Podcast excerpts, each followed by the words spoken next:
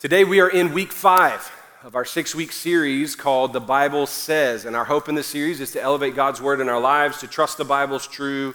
We're reminded that the Bible is authoritative for how we believe and how we behave. Uh, we've said it for weeks now. We trust the word is a living and active word from God. It's still powerful, it builds our faith. Romans 10 17 says, building up your faith in the word of God and it strengthens our walk with Jesus. How many of you know we live in a culture that doesn't care what the Bible says? But I'm talking to the church today. I'm not doing a telecast to the whole culture, I'm talking to the body of Christ. And so we have decided in this series that we believe the Bible, we believe it's true and authoritative, teaches us how to believe, teaches us how to behave. There will be things today that challenge you in this fifth week that definitely go against the grain of what our culture says and maybe what you've felt or believed or done but I want to ask you to let the Bible say what it wants to say. And you have to decide, and I have to decide will I let the scripture be authoritative or will I try to uh, be authoritative over it? So far in the series, we've asked, what does the Bible say about the Bible? What's the Bible say about Jesus? What's the Bible say about the Holy Spirit? What's the Bible say about spiritual warfare? And today I'm asking the question what does the Bible say about gender, sex, and sexuality? We believe, by the way, this whole series is designed for small group discussions, and so we want to encourage everyone to talk about this in your small group. And I want to encourage you to, uh, to let the scripture speak the loudest in your small group discussion. Particularly, of all the messages in this series, I realize that today's sermon, today's discussion, is going to bring some load to it. It's going to bring some, some, some stress and tension, and maybe already you're kind of on edge, wondering where I'm going to land on this. Um, but it's also the most prevalent conversation that our culture is engaging in today. We're living in a time and in a culture where the concept of gender is being challenged. The idea of gender is no longer connected to your biology. It's a matter of social construct, a sense or a feeling or an urge, or it's directly attached to how you may want to identify yourself. We're living in a post sexual revolution world. Like if you remember the 60s and 70s, they called it, in, in America anyway, they called it the sexual revolution of the 60s and 70s. And now we're living one to two generations removed from that, after that, and in consequence of that, where sex and sexuality, hookup culture, and anything goes mindset is way more normal than, than a traditional view of things like fidelity and faithfulness. Those seem like archaic ideas. Monogamy and the idea of saving sex for marriage is so unusual now, especially for our young people, to carry those kind of old values makes a lot of our young people and, and the younger generations feel uncomfortable, out of place with their peers. And frankly, it's just not often talked about anymore. Casual sex is normal, hookup culture is normal. We have apps now that can literally direct you to having sex that day. Most researchers have agreed that pretty much everyone in dating relationships now is having sex before marriage. Uh, one article I read a, a couple years ago said it was like 97% of guys are having sex before marriage. And then it said like 94% of ladies are having sex before marriage. And then the article finally said, you know what, we really should just stop counting because pretty much everyone is having sex outside of marriage. Um, sex sells everything. I mean, think about anything you want to buy except for maybe baby food or whatever. You know, I don't know. But pretty much everything else, there's an allure, there's erotica, there's sexuality, there's something in media and advertising, movies. We're in an over sexualized culture. Mike Bartell, the founder and, and, president of Free International, a ministry to victims of human trafficking, forced prostitution, sexual slavery, he's one of our partners. He uses the word the pornification of our culture. And he actually thinks it's a direct, um, it's a direct cause to a lot of the trafficking and, and sexual brokenness that he sees every day with human trafficking. Our world is screaming right now for the advancement and the acceptance of new ideas about gender, gender identities, free expression of sex, the aggrandizement of any and all sexual expressions, sexualities, redefining what's not only acceptable, but what's normal from here forward related to marriage and family. We hear all sorts of labels and letters. LGBTQIA. We have language like bi, bi bisexual, trans, cis, non binary, gender fluid, asexual, and more. Wayne Francis, who's a good friend of our church, he said in New York State they have a list of 31 or more different gender names now. And here's, here's one of the challenges with this conversation because we have shifted to say that love is the standard. Which who's going to argue about that? Right? Like who's going to say, no, no, no, no, no, of course not. Of course, love is great. Love, like Paul says, the fruit of the Spirit is love, joy, peace, patience, starts with love. And he says, there's never anything wrong with that. But we've subtly shifted as a culture to say love is the standard, not God's word or some objective truth. But the question that I have for us as a church is Does God have the right to say something here? Does God have the right? Now, listen, uh, I want us to pray because I, I, I, know, and I know our room, I know who's here, and, and uh, obviously not every one of you, but I, am aware that there are varied positions. All of us have a friend who, all of us have a family member who, all of us have struggled with. And so I'm, I'm very keenly aware of that. And my, go- my job today is not to harm or hurt or take scriptures and just throw them at you like daggers. How many of you know the Bible is a sword of the Spirit, not a dagger for your bigotry, right?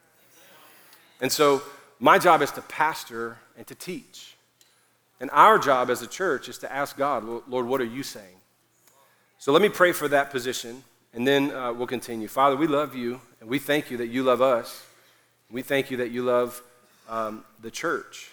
God, that you've given us your word, you've given us your son, you've given us your Holy Spirit, and you've also given us pastors and teachers as a gift to instruct us. So, Lord, we receive your spirit, your word, your son, and we want to receive this word today. Let us have an openness to hear from heaven, even as it confronts our flesh in a major way, or our beliefs in a major way, or our, our social constructs or our politics. God, let us hear from you and humbly submit to Jesus. We love you, God. Amen. I spent a large part, of my master's level academic career wrestling through and, and understanding God's heart on gender, sex, sexuality, divorce, remarriage, marriage. I spent a lot of time in my graduate studies on this from a biblical perspective. Now, the truth is, you can Google a host of different perspectives, tons of them. But I wanted to start here as a theologian, as a pastor, and that's where I hope to start for us today. Uh, I promise you there will be varied views in the room today, and, that, and I'm okay with that. I'm not threatened by that at all. Um, but let me just say, historically, the church has always held a Bible says position.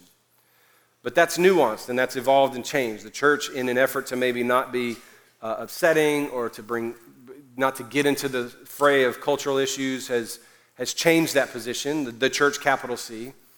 But the church has always held a position based on the Bible says. But now, if you do that, you run the risk of being canceled, attacked, challenged, called a bigot or a hater. In fact, in some countries, to hold a biblical worldview on gender, sex, and sexuality, it's considered hate speech. Literally, there's a crime of hate speech associated with it. And many pastors have lost their careers, their ministry, even their freedom. There's a pastor in Canada in 2021 who was arrested for preaching a message like I'm going to preach today. I'm not advocating, I don't want a jail ministry, you know what I'm saying? I'm just saying this happens.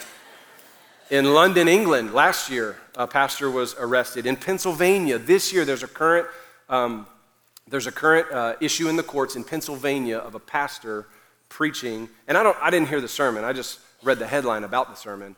So I don't know, maybe he was a hateful hate monger. I don't know what he was saying. But I'm just saying this kind of sermon uh, has risk. And so I'm praying, as I've been praying for this message, I'm praying for you. I mean, I, I want your, your family to hear the truth. And I understand that I'm exposing myself to this, but, but what I want us to examine is not only what the Bible says about gender, sex, and sexuality. I want us to not only see what the Bible says about those things, but I want us to understand what the Bible means about those things too. In other words, what's the spirit behind the Word of God? What's, what's the heart of God behind these things? because I think those are both important. It's one thing to quote it, read the black and white letters or the red letters, but it's another thing to understand it. And that's where I want us to land today. Not only what the Bible says, but what does it mean? What's normative in the overall context and heart of God on these topics, and how do we as Christians hold ourselves accountable to God's word, God's heart, and most of all, how God sees us as his people. Now, um, I'm going to say, I, I will, there's no way I can say everything. This could be an eight week series. So let me just say some things, okay? If you have questions, uh, I'll do my best at the red wall. If you have complaints, email Willie at lifepointchurch.tv. because he's smarter than me. That's why. But I got to give you, church, ground rules. Because I'm going to tell you, I've pastored a long time. And when I've talked about these issues, I've always heard Christians go, Amen, it's about time, said some. I wish everybody, I wish so and so would hear this. Well, I would wish that you would hear it. This is not directed at your cousin and them and your friends who and all the people that you think need to hear this message. This is a sermon for you, church. Paul writes to the Corinthians in 1 Corinthians 5. And he's writing some really hard stuff. He's actually, the whole letter is a correction to the Corinthians on, on money and sex and marriage and spiritual gifts. And he's like, the whole thing, he's just whacking them upside the head. And the whole letter is written to church people, Christians, those who say they follow Jesus. And he writes this he says, what do I have to do with judging outsiders? In other words, Paul's like, what business is it of mine of people who don't belong to Jesus? I'm not, in, I'm not sitting in the seat of judgment for them. Look what he says. What, what do I have to do with judging outsiders? Is it not those inside the church whom we are to judge? Hey, people love to throw this, you should, that's judgmental, don't judge me. No, if you're a Christian, I'm called to judge you, and you're called to judge me. It's called accountability. Listen, let me give you, all of you freedom here. If I ever say something stupid, crazy, or theologically broken, judge me for that. Hold me accountable. I don't get to just say whatever I want without accountability. I am under accountability, and we are to hold one another accountable. When you're dealing with another believer and another Christian, you are called to judge them and hold them accountable. Hey, man, you can't be cheating on your wife. Well, God knows my heart. This is how I feel. I'm just attracted. God knows your heart's stupid. Stop it. Don't judge me, bro. What about what you did last summer? This ain't about me. This is about you, dummy. Stop it. It's I'm judging. Yes, I'm judging you because God's called us to judge one another. But not to judge the world. Look what he says. God will judge people outside, but you purge the evil on the inside. So I just want to give you as a ground rule, church. I'm not preaching to America. I'm not preaching to the West. I'm not preaching to the world. I'm preaching to Life Point Church where I'm the pastor. And I want to encourage you with this. If you're a Christian, then this sermon should impact and inform you. That's my prayer. It's not meant to be a correction on and against people who are not Christians. That's not our job. We're to love people that don't believe in Jesus. We're to pursue them and give them opportunity to know Christ. That's why we say anybody's welcome at this church to get to know Jesus and be changed by Him, not to be judged into conversion by His people. We are to judge and hold one another accountable. So if you're a follower of Christ, we believe God's word and we follow His teachings. Can I hear an amen? amen. So, church, We've been asking, what's the Bible say? What, we're going to talk today about some of the things that the Bible says here. The first thing I want you to write down is this God designed gender, sex, and sexuality, and it was very good. It is very good. It's God's design. So much of the debate and the discussion about God's will and plan regarding gender, sex, sexuality, and I'm talking all sexuality heterosexuality, homosexuality, bisexuality, whatever, I don't care, sexuality the expression of sex. It's found in the opening chapters of your Bible. And we're going to see the foundation stone for God's people forever. I learned this from a guy, uh, a lot of this from uh, a minister named Sy Rogers, who was antagonistic against God, hated the Lord, and read these texts, and it really changed his life. Genesis chapter 1, we have the story of creation. We've talked about this a couple times in this series. God, when He created everything, He says, God created the heavens and the earth. The earth was without form and void, and the Spirit hovered over it. And God says in verse 26, now God, the Trinity, the triune Godhead says, Now let us make man in our image. This is day six, sixth stage of creation. Let us make man in our image after our likeness. That's the loaded statement. God's saying we're image bearers of God. We should reflect the Lord. The image and likeness of God, we're body, soul, and spirit. He's triune, Father, Son, and Spirit. He's relational. Think about God is in perfect, harmonious, complementary relationship as Father, Son, and Spirit. And so part of being an image and likeness person is we're triune and we're relational. We're also holy, right? And we're designed by God. So God said, Let us make man in our image, after our likeness, and then let them have dominion over the fish of the sea, birds of the heavens, livestock, over all the things that creep, and all the creeping, creepy creeps, right? So if you ever meet a creep, you take dominion over them right there in Jesus' name, right? So, so, so here's God's design for creation image and likeness of God. And we've been given authority and dominion. Now, watch this. So, God created man in his own image. And then he repeats himself in his own image, God created them, him, and this is mankind. And then here's the gender statement male and female, God created them. Now, it's just there. It's there. It's in the text. Now, we've, we've said we believe the Bible is true and authoritative.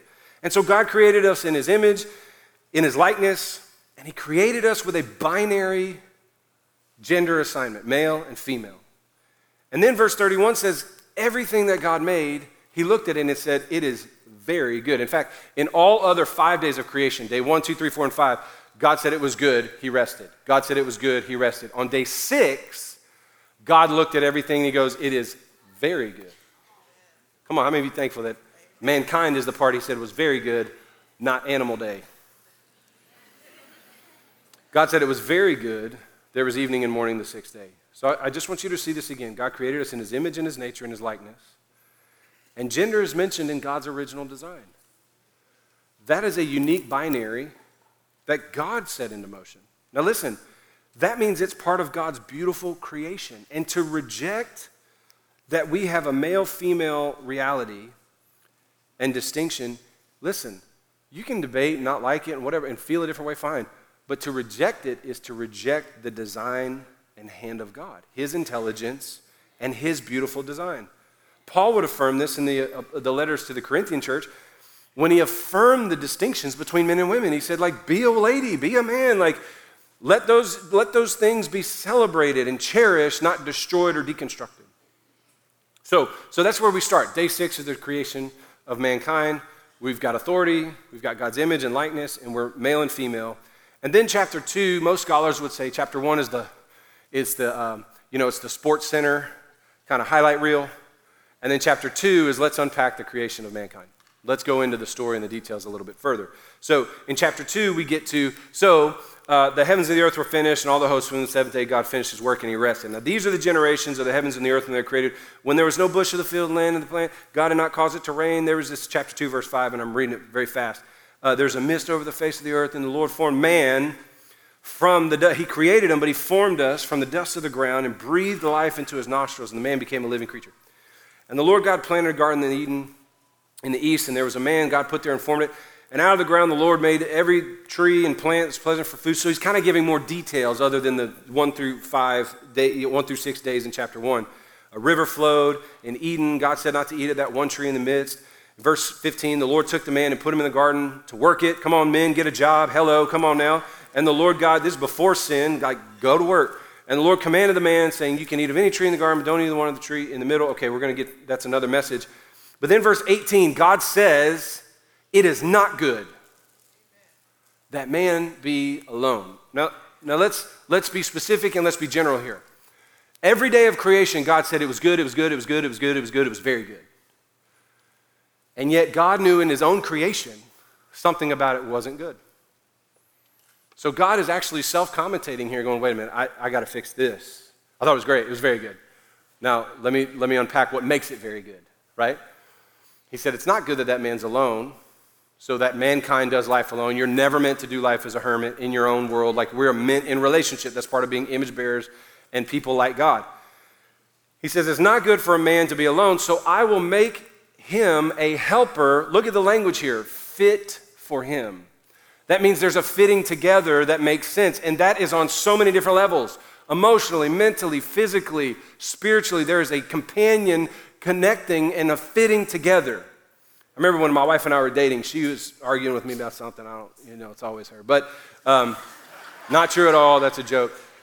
But she, when we were dating, I mean, we would, you know, we're kind of figuring this out. We're ironing out our differences. And, and I would get frustrated about stuff. She'd get frustrated. And one day she calls her dad, just venting a little bit about something that I'd probably said stupid.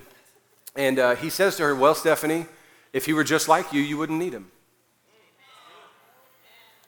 And he said, Maybe God gave you someone not like you to be a compliment to you, to be a fit for you, right? And so, hey, everybody look at your spouse and be like, I guess I need you after all. You know, like, just embrace that. All the things that frustrate you.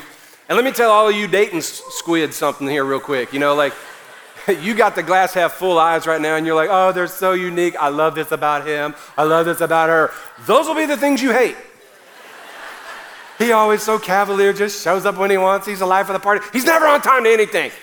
He doesn't care that I did all this work to put this party together. He just shows up and eats the chips. I mean, that's just the way it is, right? So, anyway, maybe God knows that your life alone be better with somebody. We're going to talk about singleness and sexuality and all that stuff in just a second. So God knocks him out. I love this. Takes a rib from Adam and makes a, a, a woman. I think it's great that God didn't make her from the foot of Adam. so that he would dominate her. He also didn't make her from the neck or head of Adam, regardless of my big fat Greek wedding, that he made her from the rib that she would stand beside him. It's part of the design of God. It's beautiful. It's very good. This is God's design. I didn't write this Bible, y'all. But then notice he knocks him out. He wakes up and he says, This is at last bone of my bones, flesh of my flesh, She'll be called woman because she was taken out of man. The very language of this companion relationship is that the, the wording is even similar man, woman. In the Hebrew, it's ish, isha. And then verse 24 gives us this picture. So we've got gender already, we've got it's good for companionship, and then we've got this language in verse 24. Therefore, because everything I just told you, a man shall leave his father and mother, and the implication here too, the woman would leave her mother and father, and hold fast to his wife, and the two, one translation says, and then the two shall become one flesh. Okay, let me just let's slow what I said, what does the Bible say and what's the Bible mean? So we have a picture of God's original design, God's created designation of things. And he called it very good. Well, what about this was very good? First of all, we have the complement of the two genders, the male and female. We have companionship, bringing good to their relationship. But notice also, there's really four things in this text alone that I think really settle a lot of the debates. Now, listen, we're not called to judge people that don't believe in Jesus and follow the word. I'm trying to teach the church how to think on this because remember, the Bible teaches us what to believe and how to behave. So, there's four things that we see in this verse alone. Let me just show it to you. Number one is maturity. Marriage, sex, relationships like this, it's for grown folks. That's why teenagers having sex is always a mistake because they ain't grown enough to deal with the consequences of it. They're not grown enough to get. Look, if you ain't ready to move out your parents' house and get off their cell phone plan and their health insurance, you ain't ready to get married. You better grow up. And to all you 28 year olds still living on your daddy's cell phone plan with your husband, stop it. Dad, I give you permission today to cut them off. They can get a flip phone. Come on, y'all remember being broke? They can be broke too. If you are ready to get married and be sexual and be in monogamous relationship, listen, you better be grown enough to get on your own, to leave your parents. It don't mean you hate them. Hey, I'm just going to tell you, I've pastored 20 years. One of the most toxic things married couples deal with is an inability to launch well, leave their family of origin, and they invite too much in law infighting and drama. You got to go. Some people are like, when you're 18, you out my house. Well, you can, you can kick it. But you get married, deuces. I'll see you with them grandkids, but get out my house. You cannot live in my basement. Nope. You can go live in van down by the river, you newlyweds. I, I know I'm being funny here, but I am serious. It's a mature act, marriage and sex and all this stuff. But notice it's marriage, it's maturity, it's, it's marriage. A man leaves his mother and father to unite to his wife. Notice it's not his woman, his girlfriend, his concubine, his boo thing. It's to move out and establish a new family with a wife. Wife is intentional in Genesis because it's marriage language.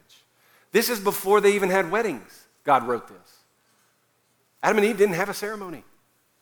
But God is establishing a pattern that this is marriage, it's husband, it's wife. Look, it's one wife too. So it's monogamous.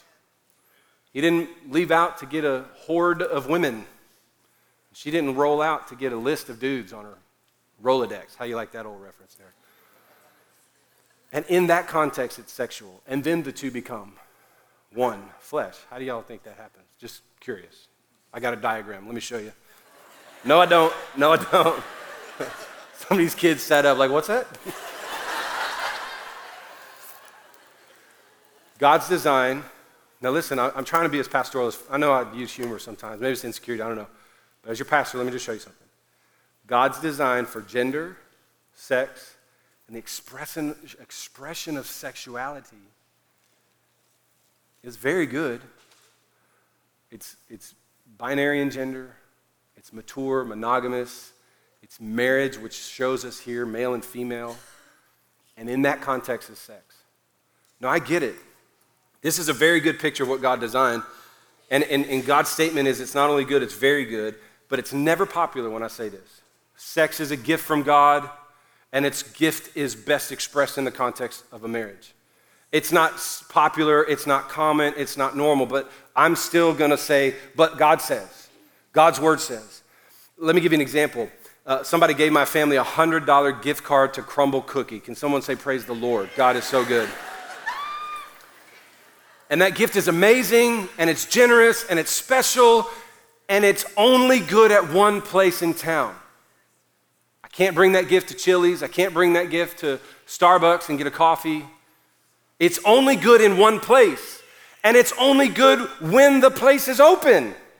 I took my youngest daughter, Brooklyn, on a date one Sunday evening, just the two of us, and I'm like, girl, we're gonna go out, we're gonna eat, we're gonna go get a Crumbl cookie. She's like, oh my goodness, daddy. I don't know why either one of us t- don't talk like that at all. I bring her to Crumbl, and they're closed on Sunday nights. So I had to suffer at Culver's. Come on, Jesus. But every good gift also has a context of a gift.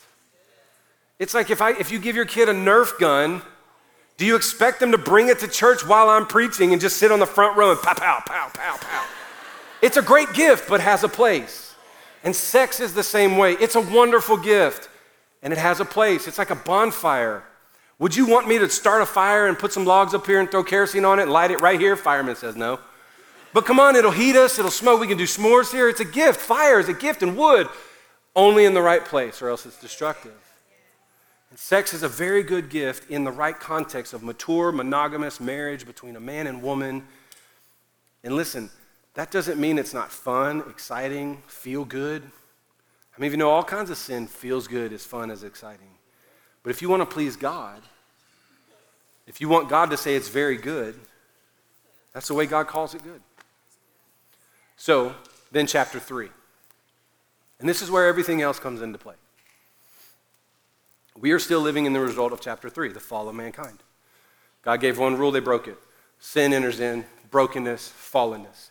And the fall ruined everything. The fall ruined everything good and very good and perfect of creation. After Genesis 3, we've got all kinds of brokenness, sexual brokenness, sexual immorality, which the language of sexual immorality in the New Testament, it, it connotes anything outside of this, anything out of God's original plan for mature monogamous uh, married sex, right? He says, we, we have all kinds of other expressions. People want to go, well, in the Bible, didn't they? Didn't they? Didn't? Yeah, they had all kinds of twisted brokenness in the Bible. That doesn't mean it was godly. Some people say, what's the biblical definition of marriage? I'm like, well, it depends on what chapter you're reading.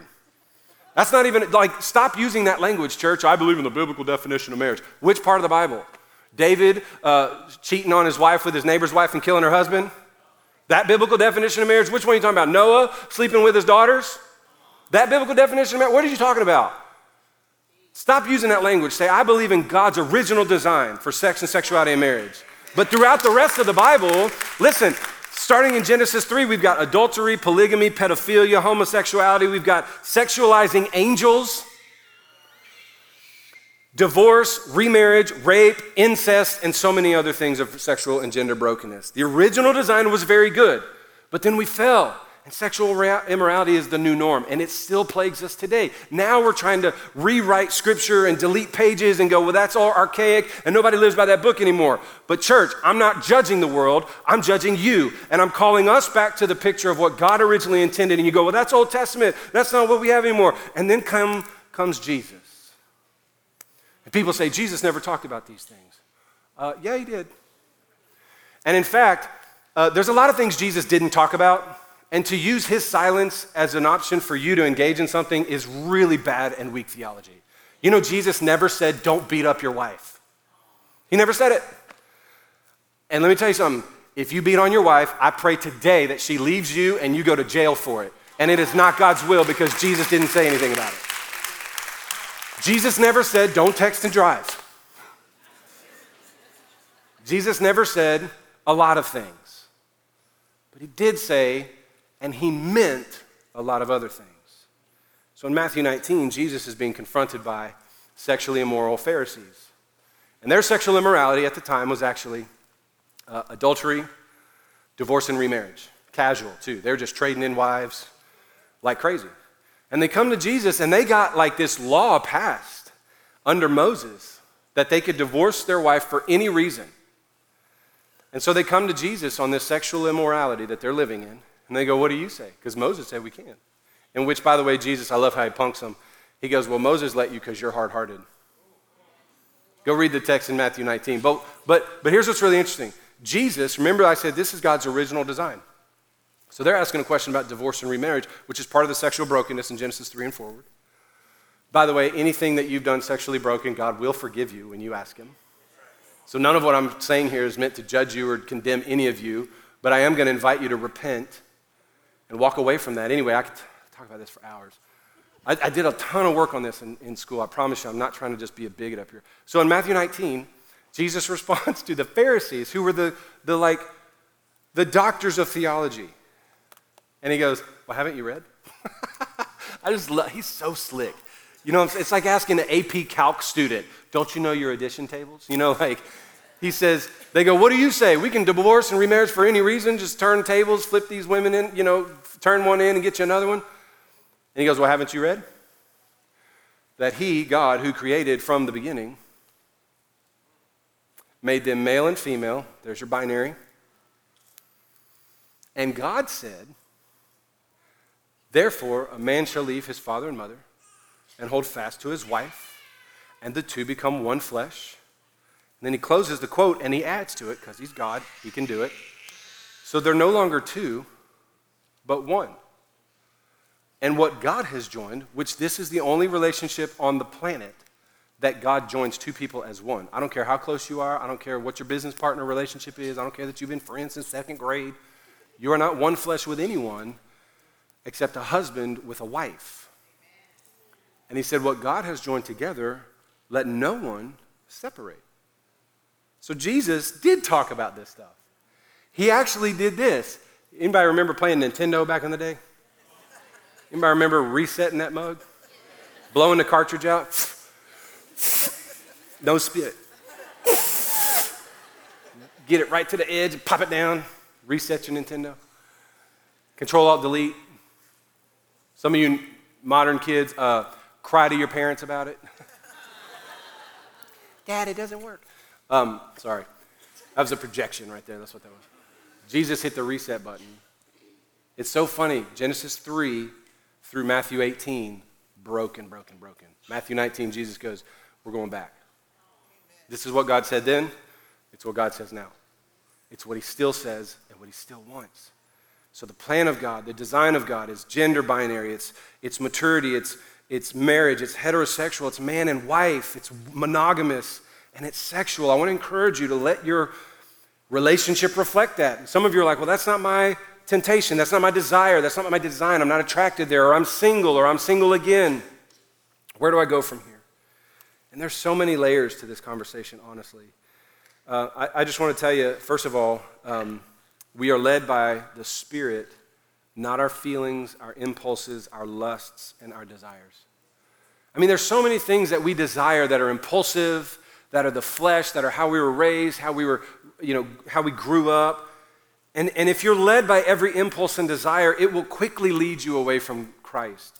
But and that's not only just in sex and sexuality, that's in anger, addiction, that's in every area of your life. Listen, we are to be led by the Spirit. In fact, let me get to the second part of this message. We need to be led by faith and let our feelings follow our faith. Many of us are led by our feelings. Oh, she, she will make me happy. I know I'm married to this lady, but she will make me, she gets me. That's a feeling. That's not a faith. God's not a part of that. Man, I, I've lusted this for a long time, or I've wanted this for a long time, or I've felt this way for a long time. Don't be led by your feelings. Be led by faith and let your feelings follow your faith.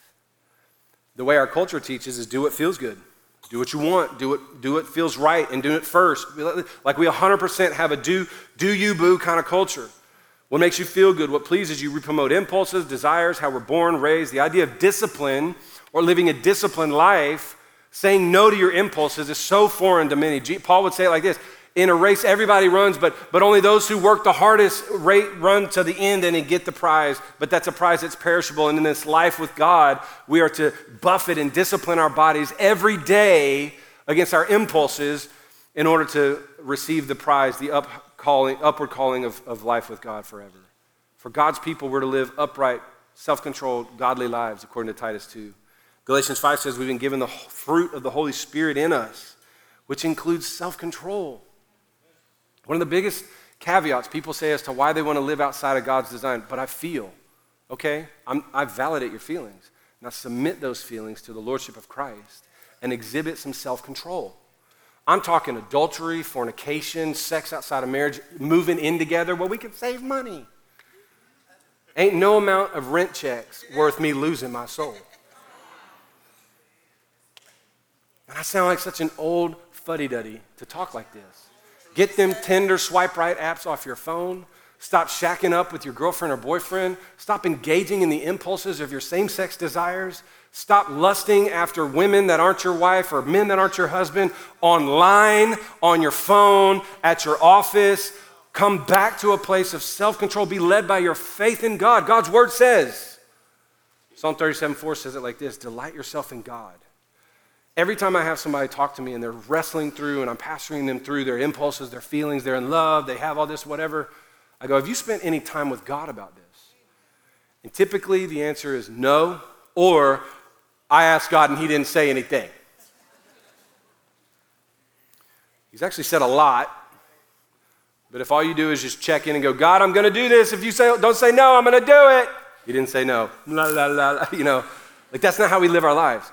We have to grow in faith and understanding what does God's word say, what does God's word mean. Delight yourself in God, and look at this, He'll put desires in you.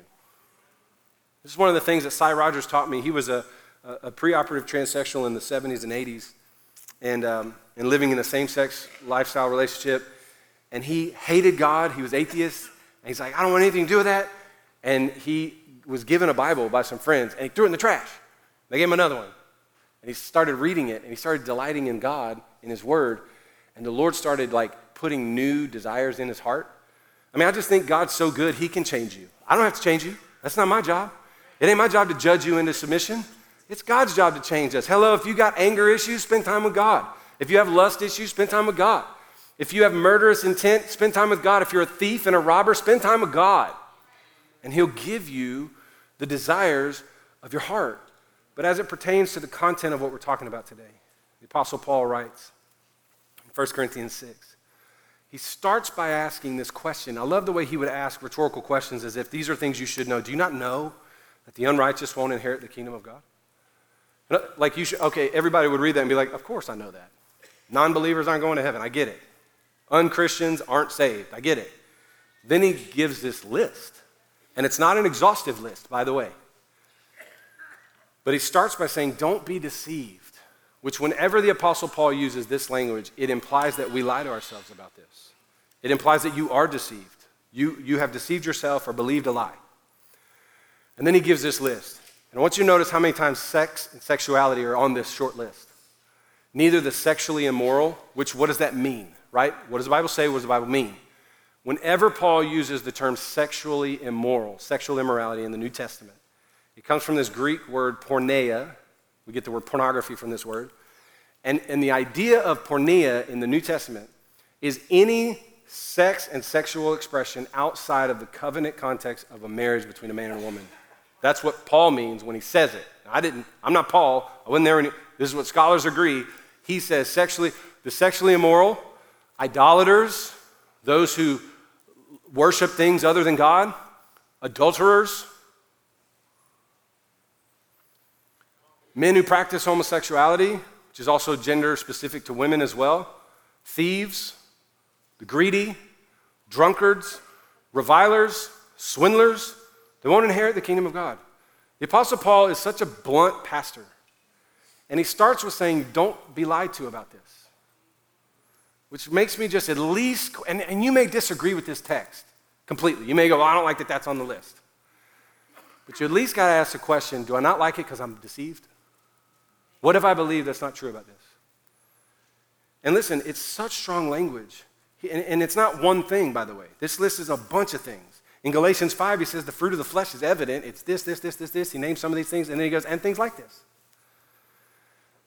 But he starts by saying, don't be deceived. Don't give in to deceptions. Don't give in to lies of culture or lies of your flesh or lies of your feelings. We're led by faith, not by our feelings, right? And we've attached this stuff so much to our identity and who we are And, and then watch the next verse. This is really interesting. He says, And such were some of you. Go back to that list. There's like nine things on that list. And he goes, And some of y'all used to do this stuff. But then watch this. But you've been washed and sanctified and justified. If those things weren't an issue to God, why does God offer sanctification and washing and justification for them? If adultery and fornication and same sex behavior, if those things aren't a problem for God, then why does He wash us clean from them? If being a swindler and an adulterer and a liar aren't a problem, then why does He cleanse us from it? He says, Such were some of you.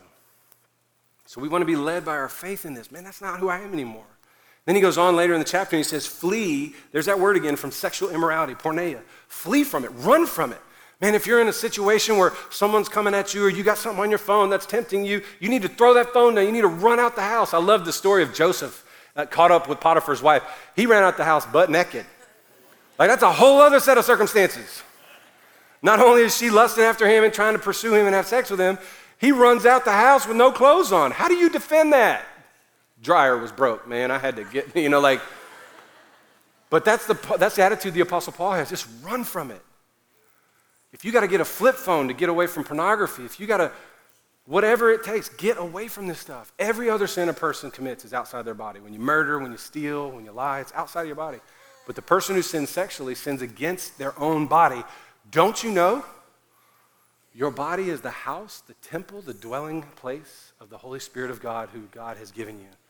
And he says, You're not your own. Listen, church, this is a rebuke to the church. We don't get to own our physical sexual bodies. We don't get to. You're not yours. Because the Holy Spirit lives in you. He makes this really crass analogy. He goes, Would you attach prostitution to the temple of the, of the house of God? No. In the same way, when you're engaged in sexual immorality of any kind, it's attaching God's house to that. Y'all get anything out of this today? You're not your own. You've been bought with a price. So finally, and this is where we really need to land because I got to close this sermon down. I'm over time and I'm sorry. I, I, could probably do an entire series. I probably should start maybe a small group or something specifically talking through the nuances of this discussion. Maybe in the fall I'll do that. I don't know.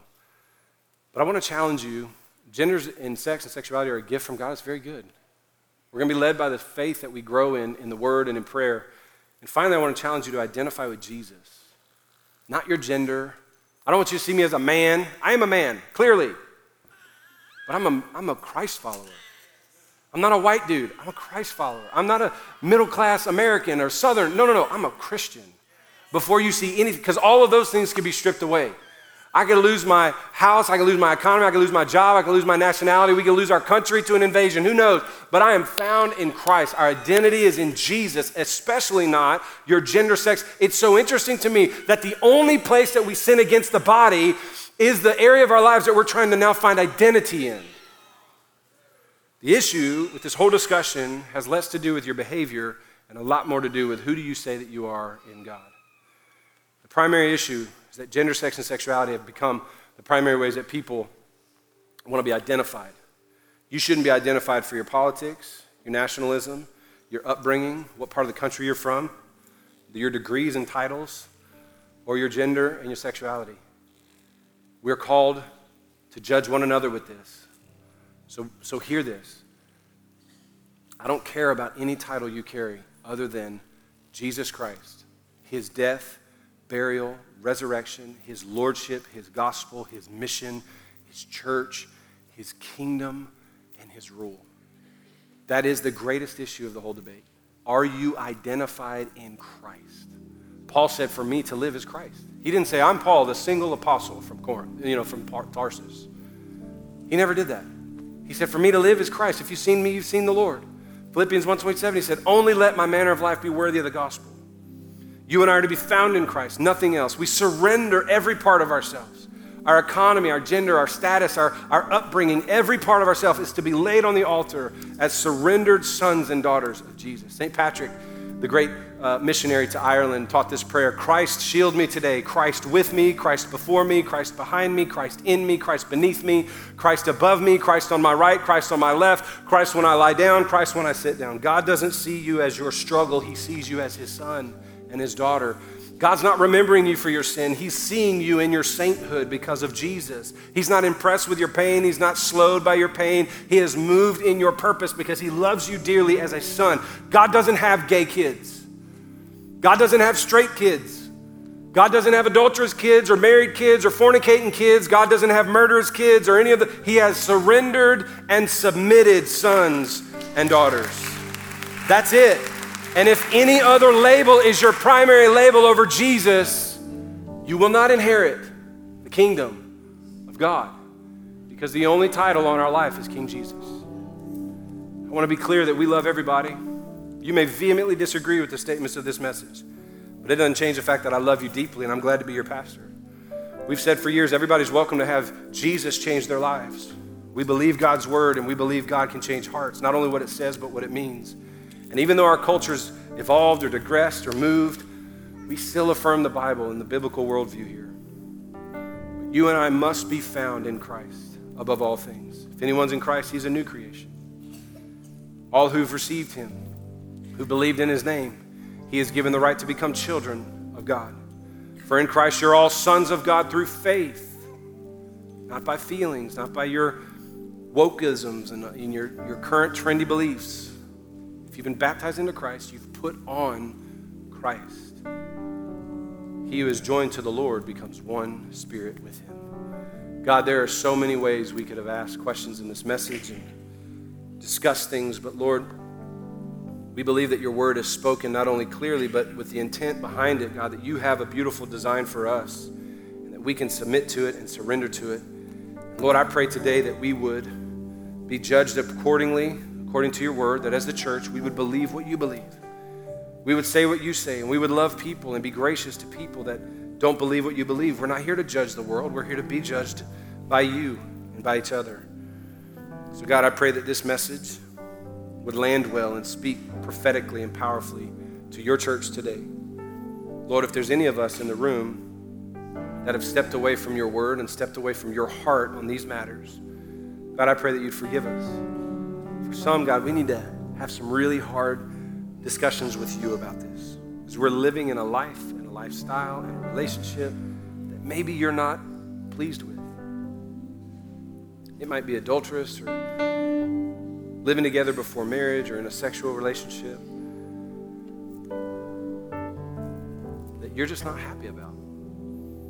God, we've heard your design today. We've heard your will from Jesus reaffirmed today. I pray that we would have the boldness to repent before God. Lay that at the altar, God. Maybe we've believed some other things in an effort to, to love other people and love our neighbors. We've just believed other things. But God, bring us back to believing appropriately, behaving appropriately, God, because we believe that's part and what's fitting for God's people. Lord, I just pray in the name of Jesus that you would give us the grace to repent, to find freedom, to find forgiveness, and Lord, to be excited about the beauty of your design. I pray for every married couple in the room that they would, they would reflect maturity, monogamy, marriage, and sex. I pray for every single person who's not there and maybe they're single again. God, that we would desire purity and fidelity and faithfulness in our singleness. Jesus, you are the greatest single man to ever live. We're thankful that you were full and fulfilled in, in your relationship with God in spite of your marital status. God, I pray that we would find beauty in that. Lord, that we would find our identity in Jesus Christ most of all. God, would you, would you bring new desires into our hearts? Would you change us from the inside out by the power of your Holy Spirit? In Jesus' name. Lord, we love you. We surrender all give you our whole hearts and lives to the glory of God. Can we pray this just really simple prayer? God, I'm all in. Come on, I believe in Jesus, that his word is true, that his desire for me is better than my desire for me. I believe he died for me and rose from the dead that I may be saved. So I give you my whole life. I'm all in. In Jesus' name. Amen.